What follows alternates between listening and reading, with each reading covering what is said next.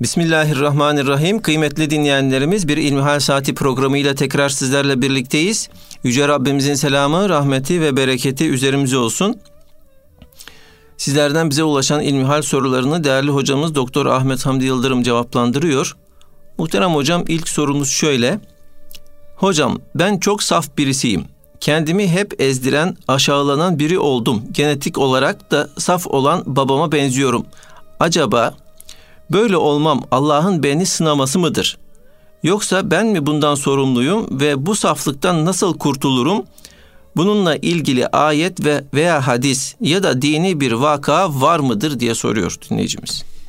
Elhamdülillahi Rabbil Alemin ve salatu ve selamu ala Resulina Muhammedin ve ala alihi ve sahbihi ecmain. Keşke hepimiz saf olabilsek. Saf olmak, temiz olmak, pak olmak, alnı açık olabilmek demektir. Günahsız olmak demektir. Evet bir de saflık kelimesi efendim e, affınıza sığınarak söylemek istiyorum ki aptallık olarak da değerlendirilir oldu. Yani birine karşı iyi niyet besliyorsa bir kimse, herkese karşı iyi niyeti varsa, kimseye karşı bir e, kötü niyet beslemiyorsa bir kimse, bu saflık olarak değerlendiriliyor. Saf olmak bu yönüyle güzel bir şey. Ama bazıları bu saflığı tabi olumsuz anlamda kullanıyorlar. Şimdi bu kardeşimiz böyle bir olaydan dert yanıyor. Ben safım diyor. Halbuki saf insan saf olduğunu da bilmez. Yani dolayısıyla burada da böyle bir e, tezat söz konusu. Saf olduğunu anlayamışsa bir kimse o saflıktan çıkıyor demektir. Saflıktan çıkmıştır. Çünkü bir insan eğer e, Allah için bir şeylere tahammül ediyorsa Allah için iyi niyetli oluyor. Allah için kendini kötü düşüncelerden, Müslümanlarla ilgili, insanlarla ilgili olumsuz şeylerden uzak tutabiliyorsa bu kimse bunun faturasını birine öbürüne kesmez. Efendim işte babam saf ben de onun için saf olmuşum. Saflığın çok zararlarını gördüm. Aldatıldım, kandırıldım vesaire filan diye bir e, istismarın içerisine girmez. Niye? Çünkü mümin olmak saf olmayı gerektiriyor. Bunun anlamı şu. يَوْمَ لَا يَنْفَعُ مَالٌ وَلَا بَنُونَ اِلَّا مَنْ اَتَى اللّٰهَ بِقَلْبٍ selim. Malın mülkün fayda vermeyeceği günde ancak ve ancak Allah'a kalbi selim yani saf bir kalp, saf olarak gelenler kurtulacaklar diyor ayeti kerime. Bu dünya hayatı bir şekilde bitiyor. Zalim de olsan bitiyor, mazlum da olsan bitiyor. Evet dünyada birilerinin hakkını yemek. Bu hak kelimesi de çok geniş manada kullanılan bir kelimedir. Biz zannediyoruz ki hak yemeği efendim işte birinin ekmeğini çaldın. Birinin arabasını çaldın. Efendim birinin parasını çaldın da onun hakkını yedin. Halbuki hak o kadar geniş bir kavram ki birine yan gözle bakarsınız. Efendim birine incitici bir laf söylersiniz. O gün keyfiniz yerinde değildir. Birileriyle efendim tatsız bir şey yaşamışsınızdır. Gariban bir insan gelmiş kapınıza. Ben kendi açımdan değerlendiriyorum olayı şimdi Basri abi. Evet hocam. Yani gelmiş hocam sana bir şey sormak istiyorum demiş. Ya kardeşim şimdi de sırası mı demişsiniz. Adam hiçbir şeyden haberi yok. Belki siz o gün sabahtan işte akşama kadar bir takım negatif enerjilerle doldunuz. Olumsuz bir takım görüşmeleriniz vesaireleriniz filan oldu. Fakat o gariban Müslüman dini bir meselesini danışmak için size gelmiş. Allah için gelmiş. Siz ona incitici bir laf söyleyince kırılmış, alınmış. Hak doğmuş. Nitekim e, Abese suresi Efendimiz Aleyhisselatü Vesselam için nazil olmuş. Yani bütün kainatın yüzü suyu hürmetine yaratıldığı bir peygambere Cenab-ı Allah Azze ve Celle yanına gelen ama bir sahabiye yüzünü ekşitti diye sitem ediyor. Bizim için çok da olağan bir şey. Yani bir tarafta samimi bir Müslüman var. Ya sen hele bir dur. Şurada Müslüman olmalarını umduğumuz insanlar var. Onlarla görüşüyoruz. Çok doğal bize göre. Ama Cenab-ı Allah müminin hatırını saymamızı bizden istiyor. Hasılı kelam yani hak dediğimiz kavram o kadar geniş bir kavram ki. Ama maalesef e, birbirimizin hukukuna riayet etmekte yetersiz kalıyoruz. Bakıyorsunuz bugünkü en büyük problemlerden bir tanesi Cenab-ı Allah Peygamber aleyhissalatü vesselam Efendimizin ashabını ruhamâ'u beynehum eşiddâ'u alel küffar kendi aralarında birbirlerine merhametli aman birbirini kırmamak için incitmemek için ellerinden geleni ardılarına koymuyorlar. Çok hassaslar. Aman kardeşim incinmesin. Aman bir laf söylerim kırılır. Aman e, suratımı ekşitirim darılır. Bu kadar hassaslar. Ama Allah tanımazlara, kitapsızlara karşı da olabildiğince şiddetliler. Olabildiğince sertler. Olabildiğince efendim e, radikaller. Niye? Allah tanımıyor adam. Kitap tanımıyor. Peygamber tanımıyor. İnsanlık nedir bilmiyor. Şimdi Allah'ı tanımayan Allah'ın yarattığına karşı saygı duyar mı? Kendini ilah yerine koyuyor adam. Buna karşı taviz verirsen o daha da azıtır. O haddini bilecek. Ama Allah'ın kulu gariban bir Müslüman. Ona karşı bağırmanın, çağırmanın, büyüklük taslamanın, hava atmanın, cakas atmanın bir manası yok ki. Ona karşı olabildiğince merhametli olmaya gayret etmek lazım. Hasılı kelam saflık Müslümanın şiarıdır, düsturudur. Ama saflık derken aptallığı kastetmiyoruz. Haşa huzurdan böyle bir kelimeyi zat hallerinizin yanında kullanıyorum. Affınıza sığınırım. Estağfurullah hocam. Ee, yani 3 liraya alınacak malı 5 liraya satıyor adam. E, tamam olsun. Hayır. Yani Müslüman aldanmaz ve aldatmaz. Ne kimseye zarar verir ne kimsenin de zararını üstlenir. Ha, ihtiyacı varsa bir Müslümanın ona karşı hassas olur. Yani diyelim ki normalde 10 liraya satılacak bir malı bir Müslüman ihtiyacı var, görüyor. Ona işte 1 liraya satar. Bu aldanma değildir. Bu ahiret ticareti yapmaktır. Yani dünya ticaretini 3 kazanırsın, 5 kazanırsın, 100 kazanırsın, 1000 kazanırsın ama nihayetinde kazandığını burada bırakırsın. Fakat asıl ticaret kazandığını beraberinde götürebilmektir. Onun için herkes e, pahada ağır, yükte hafif şeyler ararlar ki onun ticaretini yapsınlar. Adam işte buradan Amerika'ya giderken yanında götürecek pahalı olacak ama yükü hafif olacak işte 100 gram, 300 gram, 500 gram olacak. Bu dünyadan ahirete bir varlık intikal ettirebilmenin, fon transfer edebilmenin yolu da bu dünyada saf olmaktan geçiyor. Saflıktan maksat Müslüman kardeşlerinin menfaatini kendi menfaatinin önünde tutmaktır. Ama ben böyle yapılıyorum, yapıyorum, çok istismar ediliyor. Herkes beni aldatıyor. Bir defa herkesin seni aldattığını düşünüyorsan demek ki öyle aldatamamışlar seni. Yani hala sende bir dirayet var bu farkındalık söz konusu. İkinci mesele aldanmak mı, aldatmak mı? Aldanmak aldatmaya göre daha karlı. Allah muhafaza eylesin. Bu dünyadan olabildiğince hafif yükle ayrılmak lazım. Kimsenin günahını vesairesini üstlenmeden, yüklenmeden ayrılmak lazım. Çok ince, hassas bir çizgi var ortada.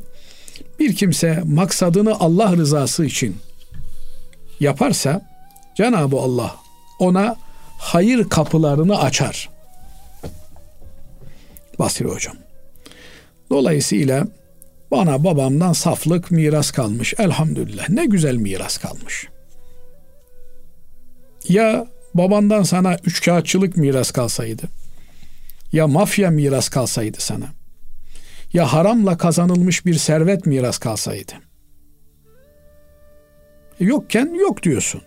Ama bir de düşünsene şeytan adama vesvese veriyor. Babandan milyar dolarlar kalmış. Kalmış ama haramdan kalmış. Bakıyorsun babana faydası olmamış. Yani o altın köşklerden kara toprağın bağrına yatmış. Öldükten sonra kimseyi köşkünde, hanında, hamamında saklamıyorlar. Hadi diyorlar. Doğru kara toprağın altına geldiğin yere. Binaenaleyh saf olabilmeye, temiz olabilmeye bakmak lazım. Saflık demek temizlik demektir. Öyle üç beş kuruş aldatılmışsın, kandırılmışsın. Bunlara hesaba katmamak lazım. Elbette göz göre göre bir zarara uğratılmakta akıl kârı değil. Müminin yapacağı bir iş değil. Yani mümin bir delikten iki defa ısırılmaz diyor Hazreti Peygamber Efendimiz. Fakat ayrılmışsın. Bir ortaklık kurmuşsun, ayrılıyorsun. Buyur kardeşim, sen paylaştır. Kuralları çekelim kime çıktıysa. Bana A tarafı çıktı, sana B tarafı çıktı. Yok ben beğenmiyorum, orayı ben alacağım. Buyur al kardeşim. Al, senin olsun. Ya işte bak sen zarara uğradın. Önemli değil. Bu dünyanın üçünün beşinin hesabına kitabına bakmamak lazım. Nice öyle başkasını aldattığını düşünen insanlar olmuştur. Fakat işin sonunda, günün sonunda kendilerinin aldandığı ortaya çıkmıştır. Önemli olan aldatmamaktır. Bazen aldanmayacağım, saflık yapmayacağım diye de insan karşı tarafa zulmedebilir. Onun için güzel hatıralar bırakarak göçmek lazım. Çocuklar bir e, manavdan alışveriş yapmışlar. Manav dediğim adamcağız e, kamyonetiyle meyve sebze satıyor. Ne zaman tartsa diyorlar bir kilo tartmıyor. Bir kilo 100 gram, bir kilo 200 gram tartıyor. Niye? Akıllı adam. Akıllı adam. Yahu kardeşim makinede arıza olur. Kese kağıdı ağır basar. Bilmem ne olur. Niye ben 3 gram için, 5 gram için, 50 gram için öbür tarafta tutuyum da bunun hesabıyla uğraşayım? Aman ben çok hassas adamım, saf adam değilim. Böyle gramı gramına bir gram hakkımı yedirtmem. Hazreti Peygamber Efendimiz diyor ki Rahimallahu raculen samhan İza ba'a ve iza iştara Allah müsamahakar, saf adama merhamet etsin diyor. Alırken de satarken de toleranslıdır. Yani işte 59 lira 60 kuruş tutmuş. 60 lira vermiş. Ya kardeşim üçün beşin hesabı yok hadi Allah işine bereket versin diyerek geçer gider. Yok ben o kuruşu kuruşunu alacağım. Hakkındır alabilirsin. isteyebilirsin. Ama karşındaki adam yani o üç kuruşu beş kuruşu vermek için bir eziyete girecekse bunu yapman da doğru değil. Ha, var da vermiyorsa tamam orada müdahale et. Hasılı kelam Allah için bir Müslüman geri adım atması gerekiyorsa geri adım atar. Bu saflık değildir. Bu safiyettir, temizliktir, aklıktır, paklıktır, güzelliktir. Allah'ın istediği, arzuladığı bir şeydir. Cenab-ı Allah saf olarak, temiz olarak huzuruna gidebilmeyi hepimize nasip eylesin. Allah razı olsun hocam. Efendim şimdi ikinci sorumuz şöyle. E, dinleyicimiz İstanbul'da oturuyorum diye yazmış. Yazın 5-10 günlüğüne memlekete gidip sıla rahimde bulunmaya çalışıyorum. Memlekette bana ait bir ev vesaire yok. Babamın bir evi var, orada kalıyoruz. Sorum şu, ben veya eşim namazları seferi mi kılacağız yoksa normal mi? Allah razı olsun diye bitiriyor. Evet bu mesele etrafında böyle çok konuşuluyor, ediliyor.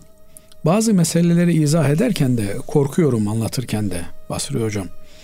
Yani biz e, kafamızda bir cevap kurguluyoruz. Onu dilimizin döndüğünce ifade etmeye çalışıyoruz ama kardeşlerimiz nasıl anlıyor?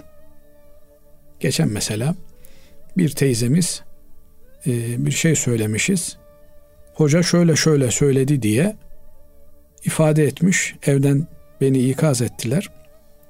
Allah Allah dedim ya ben halbuki farklı bir şeyi söylemeye çalıştım orada. Bazen böyle oluyor. Onun için e, hani askerlikte bir şey vardır. Emir tekrarı diye. Evet. Bu tekrarı yapmak gerekiyor. Yani hocam sen şöyle dedin ben şöyle anladım. Hakikaten öyle mi? Birincisi bizim kitaplarımız der ki bir insanın vatani asli dediğimiz yani daimi ikametgahı vatani asli asıl vatanı bir yerdir. Neresidir burası? Kardeşim ben bundan sonra burada çalışır, çabalarım, rızkımı temin ederim, ev sahibi olurum, bark sahibi olurum. Öldüğümde de burada bir mezarda defnedilirim diye düşündüğü yer kişinin vatani aslisidir. Ve böyle vatani asli bir tanedir. Binaenaleyh bu adres için yani vatani asli dediğimiz ikametgah için ister orada bir gün kalsın, ister bir sene kalsın, ister bir ay kalsın ev sahibidir.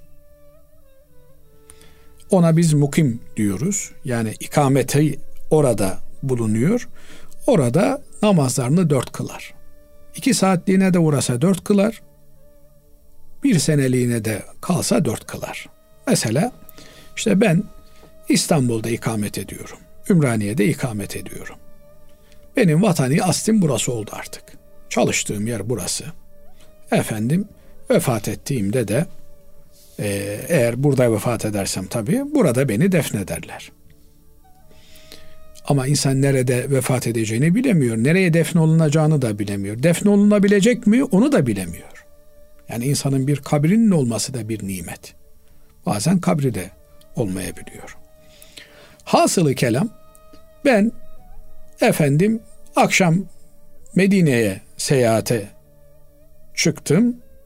Efendim 10 gün sonra döndüm. Bir gün kalıp buradan da Kudüs'e gideceğim diyelim. O bir günde ben İstanbul'da evimde ikamet mahallimde olduğum için namazlarımı tam kılarım.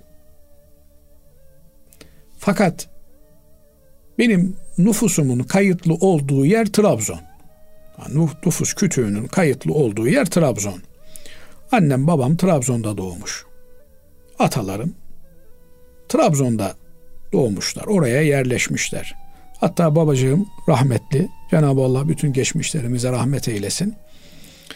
Benim dedi mezarımı köye götüreceksiniz dedi. Yani cenazemi köyde defnedeceksiniz. Yahu baba bütün işte çoluğun çocuğun İstanbul'da, sahabeler İstanbul'da ne işimiz var Trabzon'da? Yok dedi beni oraya göm- gömeceksiniz. Niye? Siz dedi Trabzon'la dedi alakanızı kesersiniz dedi. Hiç olmazsa benim mezarım orada olursa dedi senede bir iki defa yolunuz düşerse oradan sebep gelirsiniz bir Fatiha okursunuz. Cenab-ı Allah bütün geçmişlerimize rahmet eylesin. Amin. Baktım ki sılayı rahim maksadıyla böyle bir siyaseti şer'iye uyguluyor. Bizde hem vasiyetidir hem de eskisi gibi değil artık. Yani eskiden e, defin için şehirler arası yolculuğu uygun görmezler çünkü üç gün sürüyor, beş gün sürüyor, sıcak hava oluyor vesaire filan. Cenazeye de eziyet oluyor. Cenaze kokabiliyor vesaire filan ama bugün öyle değil işte sabah biniyorsunuz uçağa öğleden sonra köyünüzde oluyorsunuz, defninizi yapıyorsunuz vesaire filan. Şimdi ben mesela köye gittiğimde köyde bir evim yok. Evim olsa da yani gittiğimizde kaldığımız bir ev var. Fakat orası benim ikametgahım olmaktan çıkmış artık. Yani ben bir e, mektup bana geleceğinde adres olarak orayı vermiyorum. Binaenaleyh e, oraya gittiğimde ben dört rekatlık namazları iki rekat kılmak mecburiyetindeyim. Çünkü benim bir tane vatani aslim var. O da İstanbul'da yaşadığım yer. He gittiğim yerde 15 gün ve fazla kalmaya niyet etmişsem o zaman orası vatanı ikamet dediğimiz yani geçici ikametgahımın olduğu bir adres haline geliyor. Orada da yine namazlarımı tam kılacağım. Bu böyle. Fakat şöyle bir inceliği de unutmamak gerekiyor. Basri Hocam. O da nedir? Yani bir adamın annesi babası sağsa. Gerçi benim annem babam da hali hayatlarında İstanbul'daydılar. Yani memlekette değildiler. Fakat düşünün ki annen baban efendim memlekette Trabzon'da yaşıyorlar. Bir adam annesi babası sağ ise bir erkek annesi babası sağ ise onun vatani aslisi anasının babasının yeridir, kucağıdır. Binaenaleyh buradan hareketle bu adam memleketine, annesine, babasına gittiğinde orada namazlarını tam kılar. Niye? E çünkü annen baban sağ. Böyle olunca senin üzerinde onların hakkı olduğundan dolayı her an seni yanlarına çağırabilirler, isteyebilirler. Bundan dolayı bir insan annesinin babasının bulunduğu yeri vatani asli olarak tescil ettirir. Ama e ben İstanbul'da yaşıyorum yani fiilen İstanbul'da yaşıyorum. Hanımım İstanbul'da, çoluk çocuğum İstanbul'da. Hanım kontenjanından da İstanbul'da yerleşik bir düzeni olduğu için, hanımı olduğu için o kişi İstanbul'da da mukim sayılır veya Ankara'da, Bursa'da neyse. Binaenaleyh benim tavsiyem kardeşleri bize hani kadın evlenince kocasına tabi oluyor. Bu tür meselelerde kocasına tabi oluyor. Hatta yani e, nüfus kütüğü bile kocanın kütüğüne kaydediliyor artık. İşte mesela Bursa'dan evlenmişsin. E, o nüfus kütüğü Bursa'dan alınıyor. Trabzon'a naklediliyor. Binaenaleyh hanımın ikameti kocasının ikameti. Yani hanım şunu diyemez ben annemin babamın olduğu yeri vatani asli olarak kabul edeceğim. Niye? Artık evlendi.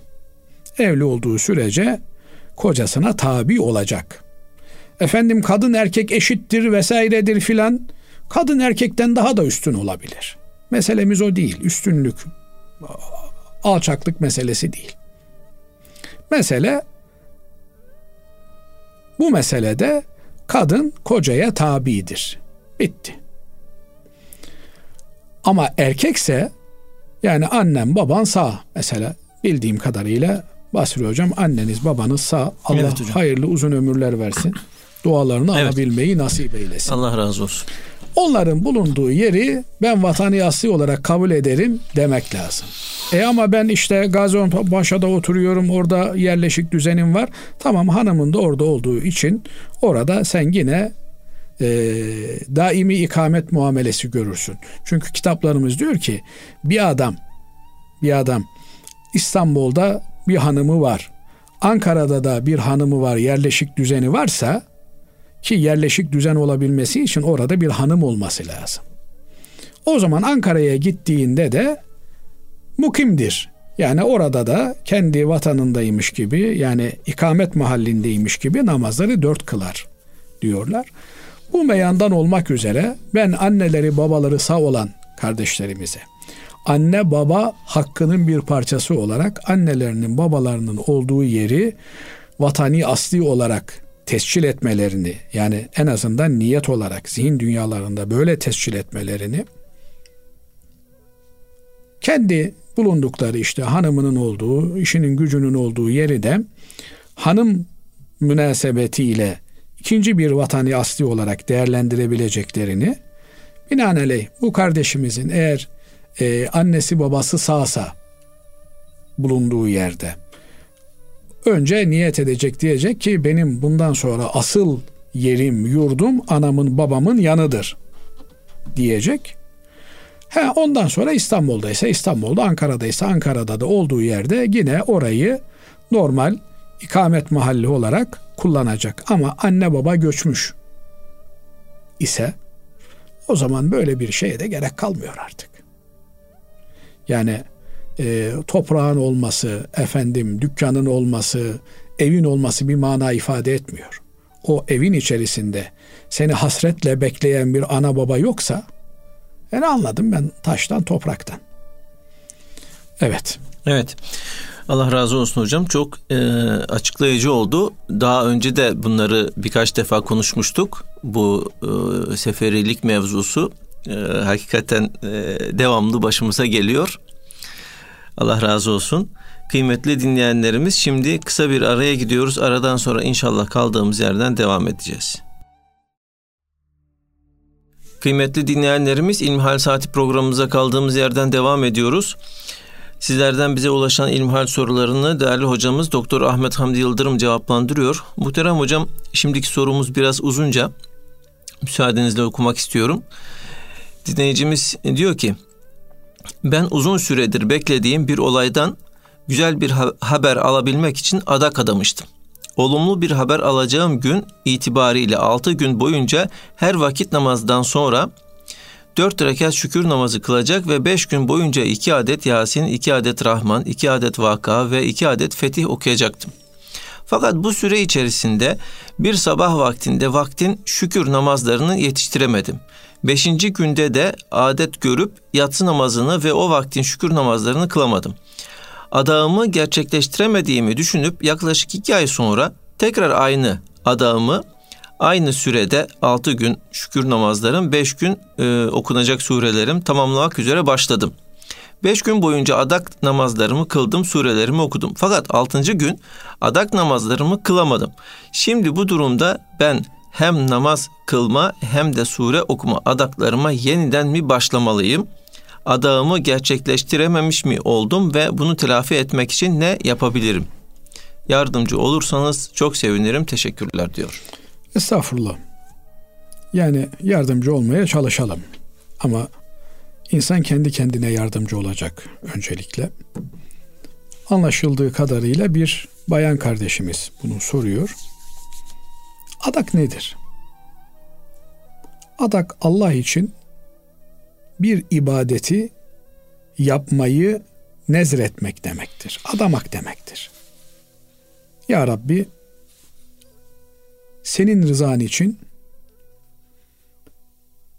teheccüd namazı kılmayı adadım demesi bir kimsenin. Şimdi vakit namazlarından sonra şükür namazı olarak dört rekat kılacağım ifadesi bir namaz adamak olduğu için yerine getirilmesi gereken bir ibadet. Ama bunu vakit namazlarının peşinden hemen altı gün peş peşe yapacağım diye adamış mı adamamış mı bunu bilmiyoruz. Sorusundan bu anlaşılmıyor. Altı gün, niye altı gün onu da bilmiyoruz. Binaenaleyh insan bazen şeytanın oyuncağı haline gelebiliyor. Yani bir insan Hz. Peygamber aleyhissalatü vesselam Efendimizin ibadet hayatını tatbik edip, uygulayıp, onun sünnetine tabi olmanın sevabını kazanacakken, kendi kendine bir takım işleri yüklenmesinin bir alemi yok. Yani bu kardeşimiz gece seher vakti kalksın, iki rekat teheccüd namazı kılsın otursun, tesbih çeksin. Efendim iki sayfa Kur'an-ı Kerim okusun. Daha makbul bir iş yapmış olur. Böyle saate bağlayarak, zamana bağlayarak kendini külfet altına sokmasının bir anlamı yok. Binaenaleyh bir Müslüman için öncelikli olan Allah'ın kendisine farz kıldığı şeyleri yapmasıdır. Namazını ezanla birlikte düzenli olarak kılmasıdır. Eğer erkekse namazını cemaatle camide kılmasıdır.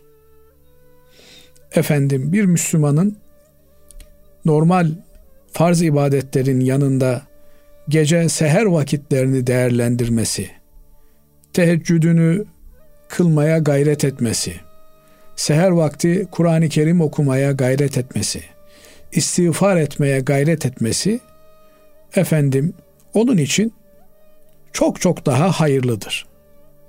Mamafi ibadet olan bir şeye niyet etmişse, bunu adamışsa ki e, adağın Allah rızası için olması lazım gelir. Yani Ahmet gelirse, Mehmet gelirse efendim imtihanı kazanırsam diye bir şeye bağlamadan Allah rızası için namaz kılmayı efendim adadım demişse veya oruç tutmayı adadım demişse bu ibadeti yerine getirmesi lazım. Ama e, değerli hocam bu adakta e, böyle bir şey yok mu? Hani bir şey olursa şunu yapacağım. Bunun kendisinde böyle bir durum söz konusu değil mi? Olmazsa? Olmazsa hani niye adak olarak onu zikretsin ki? Yani nafile olarak e, namaz kılar. Hayır yani şimdi Ahmet gelirse ben Yok mesela imtihanı kazanırsam işte e, bir kurban keseceğim. E veyahut da beş vakit namaz kılacağım. Beş vakit namaz kılacağım demiş, bir kurban keseceğim demiş. Yani imtihanı kazanmak içinse bu, bu adak değil. Adak Allah rızası için olur. Evet. Ha, imtihanı kazanırsam Allah rızası için bir kurban keseceğim. Hı hı. Sonra kazanmamış. Kazanmamış. E Allah rızası ne oldu? Yani dolayısıyla bu tür şeylerle e, kendimizi zora sokmanın bir anlamı yok Basri Hocam. Bir insan işte çocuğum askerden gelirse kurban keseceğim inşallah dedi gelmedi. Gelmediyse de kesmesi lazım. Allah rızası için demişse kesmesi lazım. Çünkü Allah'ın rızası belki de senin imtihanı kazanmamanda bilebiliyor musun? Bazen diyoruz ki işte Allah'ım hayırlısıysa bana şu işi ver olmuyor kıyametleri kopartıyoruz. E hani sen hayırlısını istemiştin?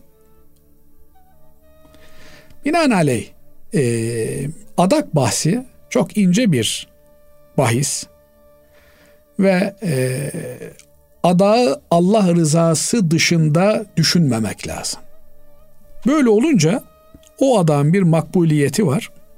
Onu şarta bağlamak yani şu olursa bu olursa şu gelirse bu giderse o onu görürse bu bunu dinlerse gibi şeylere bağlamak Allah rızasına mani olabilecek bir yapıda ise bu yanlış olur. He, şunu diyebilir bir insan. O işte oğlum askerden gelince şükür kurbanı keseceğim. Şükür kurbanı keser. Hasılı kelam adakta asıl olan Allah rızası için adanmasıdır. Böyle olunca da bu söz ağızdan çıkınca artık onu yerine getirmek gerekir. Neler yerine getirilir? Eğer e, benzeri farz bir ibadet, vacip bir ibadet varsa o ibadetler yerine getirilir. Namaz kılmaktı, oruç tutmaktı, Kur'an okumaktı vesaire filan. Bu yönüyle kardeşimiz eğer peş peşe yapacağını söylemişse peş peşe bunları yapmaya gayret etmesi gerekir. Yok öyle dememiş birbirinden bağımsız olarak söylemişse birbirinden bağımsız olarak da yerine getirebilir. Yani e, Allah rızası için inkıta, namaz kılacağım. İnkıta olmayacak şekilde yapması lazım. Evet, Kesinlikle olmayacak öyle şekilde. yani peş peşe e, bu namazları kılacağım demişse. Evet. Hocam selamünaleyküm diyor dinleyicimiz. Küfre düşmeye çok korkuyorum. Onun için bu soruyu soracağım. Bazen insanlar haşa Allah'ın unuttuğu yer diyorlar. Ama biliyorlar ki Allah unutmaz. Bu insanlar küfre düşer mi? Bu ve bunun gibi doğrusuna kalben inandığı halde böyle konuşanlar dinden çıkar mı? diye soruyor. Bazen uzaklığı ifade etmek için işte yani böyle ifadeler kullanılıyor. Biz de e, duyuyoruz bazen. Şimdi e, her dilde olduğu gibi Arapçada da yoğun bir şekilde mecazi kullanım dediğimiz kullanımlar vardır. Mesela onlar Allah'ı unuttu, Allah da onları unuttu der Kur'an-ı Kerim. Yani ne demek Allah onları unuttu? Yani Cenab-ı Allah onlara ehemmiyet vermedi. Sen Allah'ı hatırla ki Allah da seni hatırlasın diyor hadis-i şerif. Ta'arraf alallahi firraha ya'rifke fi şidde. Sen e, rahat zamanında, imkanlarının bol olduğu zamanda Allah'la tanış ki Allah da dara düştüğünde seni tanısın. Allah dara düştüğünde de seni tanır, bolluğunda da seni, her zaman seni tanır. Ma mafi bunlar mecazi ifadelerdir. Mecazi ifadelerde hakiki mana maksut değildir. Mesela adam diyor ki sobayı yaktın mı? Ya sobayı yaksan evi yakarsın. Ev yanar. Halbuki sobanın içerisindeki odunu kömürü yaktın mı diyor. Efendim nehir aktı diyor. Nehir akmaz ki nehir bir yatak. Nehirin içinde su akar. Fakat bu mecazi ifadeler e, her dilin kendi yapısına özgü, her dili kullanan kimselerin akıl ve mantalitelerine uygun olarak kullanılan şeylerdir. Allah unutmaz ve ma kana rabbuke nesiyya. Rabbin unutan değildir, unutucu değildir. Fakat Allah unutmuş ifadesini yani Allah onu onları da Allah da onları unuttu ifadesini Kur'an-ı Kerim'de görüyoruz mesela. Bunun anlamını alimlerimiz Cenab-ı Allah onlarla ilgilenmedi, onlara merhamet nazarıyla bakmadı. Yani sen e, Allah'ı dünyada unutursan Allah da seni cehenneme atar ve orada unutulursun. Yani ya ben buraya kulumu attım. Ya yeterince yandı. Yok artık orada unutuldum mu artık oradan çıkış yok. Binaenaleyh Allah'ın unuttuğu yer diye bir ifade. Ya bu tür mecazi ifadeler de doğru mudur? Değildir. Ama mamafi e, dilde böyle ifadeler oluyor. Yani kimsenin uğramadığı, geçmediği yani Allah'ın kullarının aklına gelmeyen bir yer anlamına kullanılıyorsa bunda bir problem yok. Binaenaleyh yani insanları bu tür laflarından dolayı ya bunu nasıl söylersin sen? Allah unutur mu? Sen gavur oldun diye damgalamak doğru bir şey değildir. Ee, iman ve küfür kalbin kesin verileri üzerine inşa edilir. Bu da yani insanın bile isteye dinden çıkacak yani dinle alakasını kesmeyi düşünerek, bilerek, kastederek bir şeyi yapmasıyla, söylemesiyle mümkündür. Kazara olmuş bir şey. Ya sen bunu böyle söyledin. Ya yanlışlıkla söyledim. Aa söyledin dinden çıktın. Ya yapma etme eyleme ne olur. İlla adam ısrarla adamı dinden imandan çıkartacak böyle bir şey yok. Bunlar doğru şeyler de değil. Biz mümkün mertebe insanların imanlarını korumaya gayret etmeliyiz. Ne kadar günahkar olursa olsun sen Müslümansın, müminsin diye onlara imanlarını hatırlatmalıyız. He, burada böyle bir sözü duyan bir Müslümana düşen de kardeşim bu lafı söylemen pek şık değil. Bunun yerine işte e, kuş uçmaz kervan geçmez bir yer de bir ikazda bulunabilir ama bundan e, öte manalar çıkartarak bir yerlere ulaşmaya çalışmak doğru değil. Yani maksadı e, doğru anlamak lazım. Evet. Evet. E, değerli hocam geçenlerde şöyle bir e, konu mevzu bahis oldu. E, 3'ten 9'a kadar seni boşadım ifadesini e, kullanan bir kişi yani üç talakı da e, kullanmış olur mu yoksa e, bir tanesini mi kullanmış olur bu ifadeden yola çıkarak?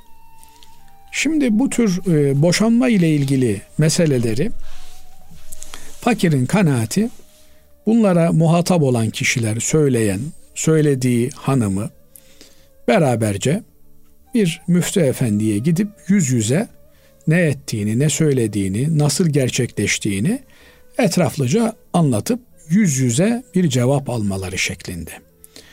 Boşanma, evlilik gibi meseleler bunlar çok ince meseleler olduğundan dolayı e, ulu orta konuşulacak e, radyodan veya televizyondan, sosyal medya üzerinden verilebilecek fetvalar değiller.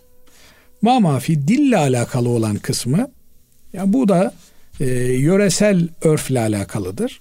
Yani bir yerde 3'ten 9'a ifadesi bir şart ifadesi olarak kullanılabilir. Yani bir bölgede adam talakın ne olduğunu bilmiyor mesela. Yani bir erkeğin hanımıyla olan bağının üç bağ olduğunu, üç boşama hakkının e, kullanımının kocaya verildiği, kadının boşanma hakkı var ama boşama hakkı yok.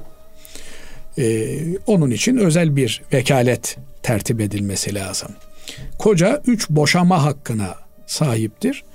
Bundan haberi yok adamın. Üçten dokuza seni boşadım demiş.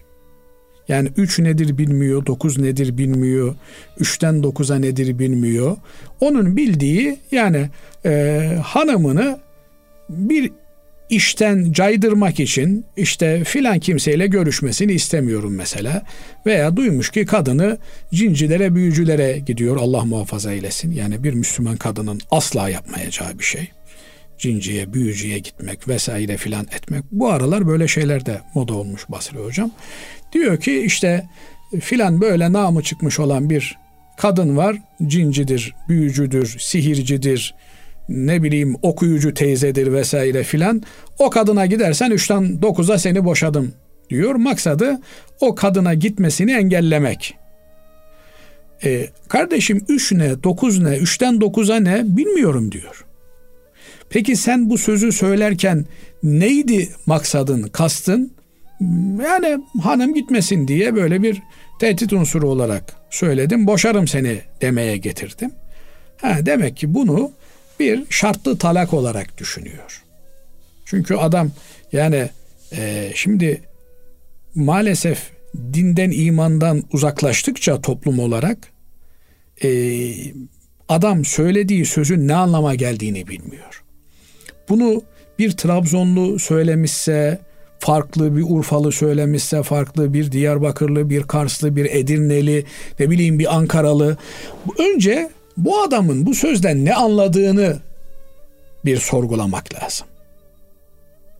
Yoksa adam mesela İngilizce bir cümle ezberlemiş, bunu söylemiş, ne olduğunu da bilmiyor. Tamam, sen e, bu sözde hanımı boşadın, artık siz boşandınız. Bu tür şeyler hassas meseleler olduğu için Basri Hocam, onların birebir efendim çok ciddi bir şekilde tahlil ederek konuşulması lazım. Ona göre de e, muhatapların bilgilendirilmesi lazım kanaatindeyim. Evet hocam Allah razı olsun. Değerli hocam e, diğer bir sorumuz şöyle. Namazda surelerin okunuş sıralaması önemli midir? Örneğin önce Felak suresini okusam daha sonra İhlas okusam bu namazıma zarar verir mi diye soruyor verir. dinleyicimiz. Verir. Çünkü e, surelerin tertibi tevkifidir diyoruz. Ne demek tevkifi? Yani bizim keyfimize göre değildir. Hazreti Peygamber aleyhissalatü vesselam Efendimiz'e Cenab-ı Allah bildirmiş. Hazreti Peygamber Efendimiz de şu sureyi şu sureden sonra koyunuz diye bir tertip ashabına öğretmiştir. Elimizdeki mushaflar da bu tertibe göre Hazreti Peygamber Efendimizin bildirmesiyle ortaya çıkmıştır. Diğer taraftan Hazreti Peygamber aleyhissalatü vesselam Efendimiz Kur'an'ı tersine okuyanlara lanet etmiştir. Yani e, bu işte e, sureleri tersine okumak olduğu gibi sayfayı yukarıdan aşağıya değil de aşağıdan yukarıya okumak şeklinde de anlaşılmıştır. Hasılı kelam e, sıralamaya dikkat etmek gerekir. Bu böyle olunca da e, önce felakı okuyup sonra da dönüp İhlas suresini yani bir önceki sureyi okumak doğru değildir. E, okurken de işte efendim felakı okuyup sonra e, e, Nas'ı okumak gerekir. E, araya bir sure bırakarak veya bir ayet bırakarak atlayarak okumak da doğru değildir. Eğer kısa bir e, sure ise mesela Elem tere keyfeyi okudu. İkinci rekatta Li ilafi Kureyş suresini atlayıp Araeytellezi okumak da doğru değildir. Mekruh görülmüştür bunlar. Bunlarla ilgili her zaman söylediğimiz bir şey var. Ee, bir Müslüman e, 6 ayda bir vücut sağlığı için check-up yaptırdığı gibi 6 ayda bir ibadet sağlığı için, ibadetinin sıhhati için bir hoca efendi ile randevu alıp artık her şey randevuyla oluyor Basri hocam. Bir randevu alıp hocam yarım saat sizi meşgul edeceğim demeli ve ben namazı şöyle kılıyorum, şu sureleri okuyorum. Namaz kılarken aklıma bin bir türlü şey geliyor. Şöyle oluyor, böyle oluyor diye maddi manevi e, nereden bulacaksa o hocayı onu da kendi nasıl başımıza bir iş geldiğinde böğrüm ağrıyor, sırtım ağrıyor, belim ağrıyor dediğimizde doktor doktor efendim. E, cami hocası hocam olacak yani. Efendim? Ca- öncelikle e, şey cami imamı. Tabii. Sonra cami, cami imamlarımız başlarımızın tacı. E, cami imamını önce yani önce bir aile hekimine gidecek. Evet. Diyecek ki hocam ben diyecek şöyle yapıyorum böyle yapıyorum. O hoca efendi de e, işte bak okurken şunlara dikkat et. Rükûnu şöyle yap, secdeni böyle yap diye anlatacak. Tabi e, eğer ehli ise işin manevi kısmına da belki bir reçete sunacak. Ama e, işte aklıma namazda bin bir türlü şey geliyor dediğinde benim geliyor mesela Allah affetsin. O zaman diyecek ki kardeşim benim de geliyor. Bunu bu işin e, manevi uzmanları var, doktorları var. Onlara danışmak lazım Onlara randevu alacak. Onlara gidecek. Şöyle bir şey e, yok Basri Hocam. Yani kılıyoruz ya. Yok öyle bir şey kardeşim. Yani kime keyif bağışlıyoruz? Bir namaz kılmak zaten. Bütün mesele iki rekatlık bir namazı kılmak. O namazı Müslüman gibi kılmak gerekiyor. O namazı sahabe efendilerimizin kıvamında kılmaya gayret etmek gerekiyor. Çünkü Cenab-ı Allah onları ölçü veriyor. وَالَّذ۪ينَ اتَّبَعُوهُمْ ihsan. Yani Allah ensardan, muhacirden ve onlara ihsanla tabi olanlardan razı oldu diyor. Allah'ın rızasını kazanabilmek için, Allah'ın kıldığımız namazı kabul edebilmesi için sahabe kıvamında bir namaz kılmamız gerekiyor. Onun için de efendim ya sahabe nasıl namaz kılardı diye e, kalp doktorlarına müracaat etmek lazım.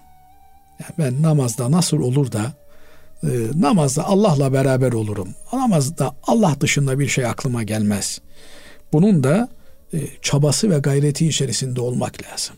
Yoksa kılıyoruz ya kardeşim. Lalet tayin. Palas panduras. Yani yat kalk. Ona da namaz de. Öyle bir şey yok. Yani o namazı zaten doğru dürüst kılabilsek, doğru dürüst kılabilsek bugün bu halde olmazdım ben kendi açımdan değerlendiriyorum. E ne yapıyorsun diye soracak olsanız o iş uzun gider. E, ama en azından bir şeyler yapmam gerektiğinin idrakindeyim. O da ayrı bir vebal. Cenab-ı Allah imdad eylesin.